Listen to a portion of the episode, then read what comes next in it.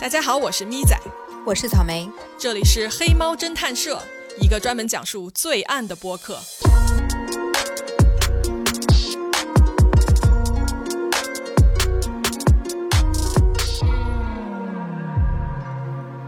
Hello，大家好，今天我们要说的案子是一个挺诡异的案子，这个案子里面充满了很多奇怪的细节，还有一些莫名其妙的行为。我前几天跟草莓讨论这个案子的时候，他居然一边聊哈，他一边开始害怕，然后他现场拿出手机给他们家充电费，因为他怕他们家突然停电，然后漆黑一片。对，是吧？然后，然后这个人呢，他今天让我把灯都关掉，为了正式录稿。什么？这是什么搭档 OK OK，言归正传哈，今天我们这个案子的名字叫做一零四六房间的奇怪凶杀案。一九三五年，我们的地点是美国的 Kansas City。这一天呢是一月二日，礼拜三。在这个城市啊，有一个酒店叫做 Hotel President 总统酒店。在一月二号这天的下午呢，大概一点二十左右，有一个男人走了进来。这个男人的面貌特征啊，有一点奇怪，他让人一看就容易留下印象。他什么样呢？在他的左脸上有一个很大的伤疤，非常明显。而他的耳朵，我在查这个英文资料里面，他们管这个耳朵叫做 broccoli ears。什么叫 broccoli ears？就是说他的耳朵曾经受过伤，然后他这个伤口啊没有缝合，或者是说做一个很好的一个伤口的处理。然后他就肿胀发炎的一个样子，所以这种伤口在职业的运动员，比如说摔跤选手里面比较的常见。这个人的年龄呢，大概是在二十五岁左右，但是也有目击者说他像是三十五岁左右。他呢来到了前台，想登记入住。他登记的名字叫做 Roland T. Owen，我们就暂且管他叫做 Owen 吧。他登记自己的常住地是 L A 洛杉矶。在一切入住的手续办完了以后呢，酒店的服务生就把这个男人带到了十层，入住了房间编号为幺零四六的这间屋子。根据酒店的服务生的回忆啊，这个人他随身带的物品非常少，就是一些刷子，然后一个什么牙刷呀，或者是梳子这样非常小件的东西，他就没有行李。但是呢，服务员呢就觉得哎有点奇怪。可是他也不会多问，对吧？毕竟你做这一行，问问题并不是你的职责。这个服务员就跟欧文说啊，他说那个你房间的这个门啊，是可以从里面跟外面同时锁上的。所以这个钥匙呢，我现在给到你，只有入住的这个客人跟酒店的管理处才有这个钥匙。服务员呢交代完了这些事情，他就走了。同一天的下午，大概到了不到三点钟的样子。有一个叫做 Mary 的女佣来到幺零四六房间，她过来打扫卫生。哎，等一下，她不是刚刚才入住吗？怎么当天就要让一个女佣过来打扫卫生呢？一般不都是等到第二天早上过来敲门打扫卫生的吗？对我也不知道，我觉得有点奇怪啊。可能是因为下午嘛，她可能是要开一下夜床啊，或者是换一些毛巾之类的事情。嗯，Anyway，根据这个女佣的回忆啊，当时。他进到这个房间以后，他注意到了一些非常奇怪的点。什么东西？首先，房间的窗户这个百叶窗是关得严严实实的，一点点光都不透。房间里面呢也不开灯，整个屋子是一片黑暗，只有桌上的一个小台灯发出一点点微弱的光。这太诡异了吧！大下午三点钟在家里面搞得这么暗。对吧？就很奇怪。然后呢，这个女佣她在打扫的时候，这个叫欧文的男人就坐在床边看着她打扫。根据这个女佣回忆啊，感觉这个欧文他整个人处于一个非常紧张、非常躁动的一个状态，似乎在等着什么人，或者是有什么事情让他坐立难安。他呢坐在床边看了一会儿这个女佣打扫，然后他说：“哎，我去卫生间，我去梳个头发，还是就是梳洗一下，怎么样的？”去之前呢，他交代说：“啊，你一会儿走的时候不要锁门，你把房门开着。”嗯，那他这个感觉是特别像是在等一个什么人来。对，我觉得也是，我觉得他就是好像说你就不用不用把门锁上了，对吧？一会儿有人来，他自己推门就进来了。嗯。然后呢，这个女佣打扫完了以后，她就发现啊，哎，这个房间里没有干净的毛巾了。然后她就跑出去拿毛巾。然后等她回来的时候，这个时候大概是下午四点钟左右，她走进去，发现啊，这个欧文穿的全套的外出的衣服，却躺在床上睡着了。女佣呢就没有吵醒他，她就轻轻的把这个毛巾放下。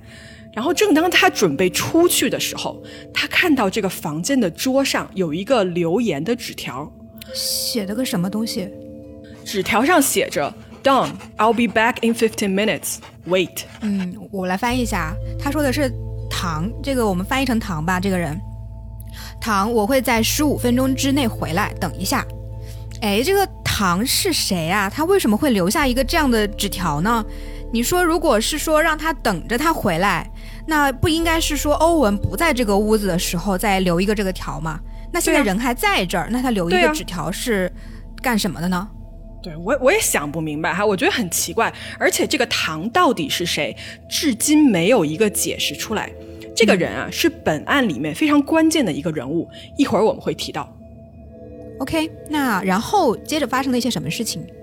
嗯哼，我们接着继续哈，我们来理一下这个时间线。刚才我们说的所有的事情都是发生在一月二号这一天的事情，就是他入住当天这一天，也就算是有一点点奇怪，但是呢，就是平安无事的过去了，对吧？那我们来到一月三号周四这一天，这天早上十点半的时候，这个叫 Mary 的女佣啊，再次来到房间的门口，她准备敲门进去打扫。但是呢，他突然发现这个房门是从外面反锁的。当时呢，他也没有觉得有什么不对劲，因为很正常，对吧？你想，如果我住在酒店，我出门的话，我肯定也会把我的房门反锁一下，我再走，对不对？嗯。于是呢，这个 Mary 他就用酒店的万能钥匙打开了这个房门。让他吓一跳的是，欧文在屋里，他一个人在黑暗中默默地坐在床边。他他那就是他被人反锁在里面了，而且他还非常淡定的被反锁在这个屋子里面。对，是吧？就是你为什么被人反锁在里面，你还这么淡定，你不求救呢？所以说他是心甘情愿被人反锁在房间吗？那拿走这个钥匙的人又是谁？我真的是有十万个问号，但是我无法解释这是为什么。然后这个 Mary 啊，准备开始打扫房间的时候，房间的电话铃突然响，欧文接起了电话。开始说话，这个对话非常的简洁。他说：“No, Don, I don't want to eat. I'm not hungry. I just had breakfast.” 然后他又重复了一遍，说：“No, I am not hungry.” 翻译成中文就是：“No，糖，我不想吃饭，我一点都不饿，我刚刚吃完早饭。”然后他又重复了一遍，说：“No, no, no, no, no，我不饿。”就是这个意思。又是这个叫做糖的人，对。然后他是在问他要不要去吃饭。这那为什么我感觉就是这个糖把他锁在这个屋子里的呢？对吧？我也觉得是。嗯，然后我们接着往下看啊，欧文挂了电话以后。他就开始跟这个女佣聊天，他就问那个 Mary 说啊，你是不是负责整个十层的所有房间啊？然后以及他问了一些关于酒店的一些哎不痛不痒的问题。然后他又提起了说他在来这个酒店住之前，他入住了一个别的酒店住了一晚上。然后他还抱怨说那个酒店他有一个不是特别好的一个经历，说对方多收钱，然后他还没有得到自己想要的一个服务啊、房型之类的。所以呢，这个 Mary 呢，在打扫完了以后，她收了一些呃这个房间用过的毛巾，然后她说她会下午晚一点再回来给她换一个干净的毛巾。然而她不知道的是，这个是她最后一次看到这个叫欧文的男人。我觉得说到这里啊，我们要捋一下一月三号这个时间线，因为从这个时候开始，关于这个叫欧文的人的所有信息，都是根据其他所有目击证人的证词拼凑起来的。我捋了一下，在三号的这一天，其他所有的事情是这个样子的。刚才我们说到的事情是上午十点半，然后我们现在说一下，在当天下午六点的时候，有一个女生入住了这个酒店，她的名字叫做 Jim。她入住的房间是幺零四八号，就在幺零四六的隔壁。她入住了以后呢，给她男朋友打电话说：“哎，那个我身体不太舒服，你能不能过来看看我什么的？”所以当晚的九点半的时候，她的男友到达了酒店。据这个男友回忆啊，当时幺零四六房，也就是他们的隔壁，并没有什么奇怪的声响。毕竟，这个欧文他有可能当时并不在房间里。嗯。他不在他的房间，那他在哪里啊？我们把镜头调转一下哈，这天晚上大概十一点左右，有一个叫做 Lan 的人，这个人呢，他在当地的一个水厂工作。然后当天晚上十一点，这个时候已经有点晚了吧，对吧？他估计是刚刚加完一个夜班，然后在开车回家的路上。然后他在路上开车呢，开到一半的时候，他注意到路边有一个人。这个男的穿的衣服非常的单薄，但是你想啊，这是一月份，对吧？天气还是非常非常冷的。然后这个男的招手让他停车，应该是把这个 Land 车当成了一个出租车。嗯，那他还是把车停下来了。对，他就比较好心嘛，然后他停了车，然后他就让这个男人上了车来载他一段。这个 Lan 啊，他很清楚的记得，这个男人上车以后一直在后座上面自言自语。他从他的后视镜里面看到啊，这个男人的手臂受伤了，而且伤到的程度是说他在滴血，然后他很努力的用自己的另一只手接住这个往下滴的这个鲜血，不让这个血滴到他的车上。这两个人一路上什么都没说，Lan 呢开车到了一个可以很方便打到真正出租车的地方，然后这个男人就下了车，消失在了黑夜中。好，我们再一次回到酒店哈，你还记得幺零四八就是隔壁房间的那个女生吧？她的男朋友在大概晚上十一点的时候离开了，然后根据她的回忆啊，在她男朋友离开了以后，那天晚上。她听到周围有很大的噪音，然后她睡不着。她当时还想去跟酒店来抱怨这个噪音的事儿来着，但是啊，那是因为当晚在十层幺零五五房间正在开一个很大的 party，所以不确定当天晚上 Jim 听到的这个噪音是派对的声音呢，还是他隔壁幺零四六房间传来的可能的争执声或者是打闹声。所以这个声音有可能其实就是 party 的，而不是从隔壁的房间传来的喽。嗯，对对对，有可能，但是也说不好。然后我们再继续往后看啊，这个时候出现了一个很关键的证人，这个人是酒店的电梯操作员。当时在一九三五年，哈，电梯不像我们现在这样都是你自己去按键操作的。那个时候的电梯是由电梯操作员他坐在电梯里面来帮你操作。我之前住在纽约的时候，有一些就现存的，有一些在上西区的一个比较一些比较老的公寓里面，还有这样子的电梯操作员。他每天的工作就是坐在那个电梯间里面，然后帮你去按键。然后你走进走进那个电梯，你还要去跟他打招呼，要 social 一下，说两句什么的。我当时觉得稍稍有点尴尬哈。其其实还好吧，就是像日本啊，也有那种电梯小姐，就是那种百货大楼里面就彬彬有礼的那种，也是一种还日本比较特殊的工种吧。然后其实像北京现在也会有啊，在医院里面也会有一些阿姨什么的，嗯，在当那个电梯操作员。对对对，我在北京的医院也遇到过。OK，说回来哈，这个电梯操作员呢，他提供了一些很很有意思的信息，也就是三号这天晚上在入夜以后发生了什么。你们知道啊，电梯操作员在那个年代，他为了能得到一些小费，他一般会非常用心的记住一些访客的样貌啊以及特征。所以根据他的回忆，当晚有几个乘坐电梯的客人让他印象非常深刻。有一个黑发的女生，她的身材非常小巧，她当时是穿着黑色的大衣和高跟鞋。这个黑衣女啊跟他说，她想去十楼。并且问了一下，他说幺零二六房间怎么走？幺零二六哈，不是幺零四六，但是就差一个字。那个操作员呢，记得这个女人，他说他可能之前在这个酒店就见过她，貌似他会经常回来访问不同的客人。啊，可不可能就是那种类似于应招女郎啊之类的？我觉得有可能是，但是也有可能不是。为什么呢？我一会儿慢慢说哈。这个黑衣女她在十楼下了电梯以后，然后这个电梯就缓缓的就回到了大堂的这个一楼。但是五分钟后，十楼又有人按了电梯的呼叫钮，然后他们上去，门打开以后，这个这个黑衣女再次出现在门口。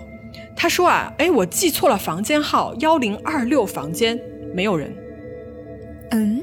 那是是不是他其实是想去的是幺零四六，而他继承了二零幺零二六，所以是这个房间号。嗯，对，有可能。然后这个电梯员就说啊，你看幺零，你看他隔壁幺零二四的房间是灯是亮的，你是不是想去那儿？然后黑衣女说啊，那我再去看一看吧。然后他就再一次就走掉了。OK，三十分钟之后，十楼再次有人呼叫电梯，这个电梯员上去。黑衣女再次出现在了门口，她这次是坐电梯回到了一层，然后匆匆的离开了。一个小时以后，黑衣女又一次出现在了酒店的大堂，但是这一次啊，跟她在一起的还有一个人，一个穿着褐色大衣的男人，他的身高跟这个女的差不多。这一次他们要去的楼层是九楼，然后他出了电梯以后，他们就消失在了九楼的这个楼层里。九楼，然后刚刚去的是十楼，现在还带了一个男的，在大半夜的时候，这确实挺奇怪的，对吧？而且这两个人啊，他们都不是酒店登记的住客，所以就很奇怪，对吧？你大半夜来干嘛？然后呢？我们时间来到了这天的凌晨四点一刻的时候，这个时候夜已经非常非常深了。电梯再次被召唤到了九楼，这个时候只有黑衣女一个人出现了。她坐电梯来到了一楼，然后她就先行离开了。十五分钟之后，褐色衣服的这个男人也从九楼下来了。这个男的呢，甚至在电梯里还跟这个电梯员解释说啊，他说那个我睡不着，所以我要出去走一走。但是这很明显就不是实话。因为大家都很清楚，这个人根本就不住在这个酒店里，所以以上就是一月三号我们所有可以拼凑起来的发生的事情。OK，我们跳到一月四号第二天，这一天的一大早七点多的时候，这个酒店的电话接线员发现了一件很奇怪的事情。一零四六的房间的灯是红色的，这说明什么呢？这说明这个房间的电话没有挂好。他检查了一下哈，整个晚上这个房间没有拨进去也没有拨出去的电话。于是呢，这个电话接线员他等了大概十分钟左右，结果这个灯一直都是红色的，所以他就决定啊叫一个人去那边看一看，让这个一零四六房间里面的这个人把电话挂回去。然后呢，酒店就派了一个服务生去这个房间。在幺零四六房间的这个门上挂了一个“请勿打扰”的牌子。酒店的员工敲门，没有人回应。他再次敲门，这个时候房间里面有一个非常非常低沉的声音说：“Come in”，也就是进来的意思。员工呢拧了一下门把手，他发现啊这个门又是从外面被反锁了。他再次敲了一下门，然后里面还是那个低沉的声音在说话。员工呢没有继续开门，他也没有用自己的钥匙在外面把它打开，他就在门外喊了一句，说：“麻烦请您把这个电话挂回去。”然后他就走了。结果到了早上大概八点半的时候，这个电话接线员发现幺零四六房间的电话还是没有被挂回去，他于是呢又找了另外一个员工去幺零四六房间看看。这一次啊，这个人。他到了以后，敲了一下门，然后他对门里面说：“他说，哎，我要进来了哟。”然后他就用酒店的钥匙打开了房门。房间里面一片黑暗，什么都看不见，就连酒店的那个走廊上的灯光都很勉强能够照进来。他走进房间，看到欧文全身没有穿衣服，以一种非常非常诡异的姿势躺在床上，然后床上有很奇怪的一些就是。因为当时房间非常黑嘛，他看不太清楚床上是什么东西，但是他就记得很暗，很暗，光线也非常暗。这个时候啊，因为他什么都看不见嘛，所以他没有多想，他以为这个欧文是不是昨天晚上在那个幺零五五的派对，或者是出去在哪儿喝酒，然后他喝醉了，这会儿他还没有醒，然后他就看到呢，在这个床头柜上面，这个电话是被打翻在地的。所以那肯定就是没有挂好吧，对吧？他小心翼翼地把这个电话挂了回去，然后他退出了房间，锁了门，就这么走了。这一幕啊，其实在我后来回想过来是非常细思极恐的。具体因为为什么，一会儿我们来说。OK，两个小时以后，大概是十点半以后，电话接线员啊发现这个电话的指示灯又一次亮了，说明他又一次没有挂好。这这个是不是他可能是在故意的？这也太频繁了，这个次数。对我也觉得很奇怪。如果你说之前是不小心，那我觉得这一次就不只是不小心了，是不是有人故意让这个电话处于断线的一个状态，来保证说屋里的这个人联系不到任何人？所以酒店这边呢，他们再一次找了人去幺零四六房间查看。十一点。十一点的时候，这个员工啊再次来到了门口，他大声敲门，敲了三次，没有任何回应。于是呢，他用酒店的钥匙打开了门，在一片黑暗中，他一开始什么都看不见。然后等他渐渐适应了黑暗，他把灯打开了。这个时候，他看到了令人毛骨悚然的一幕。感谢您的收听，我们下回接着聊。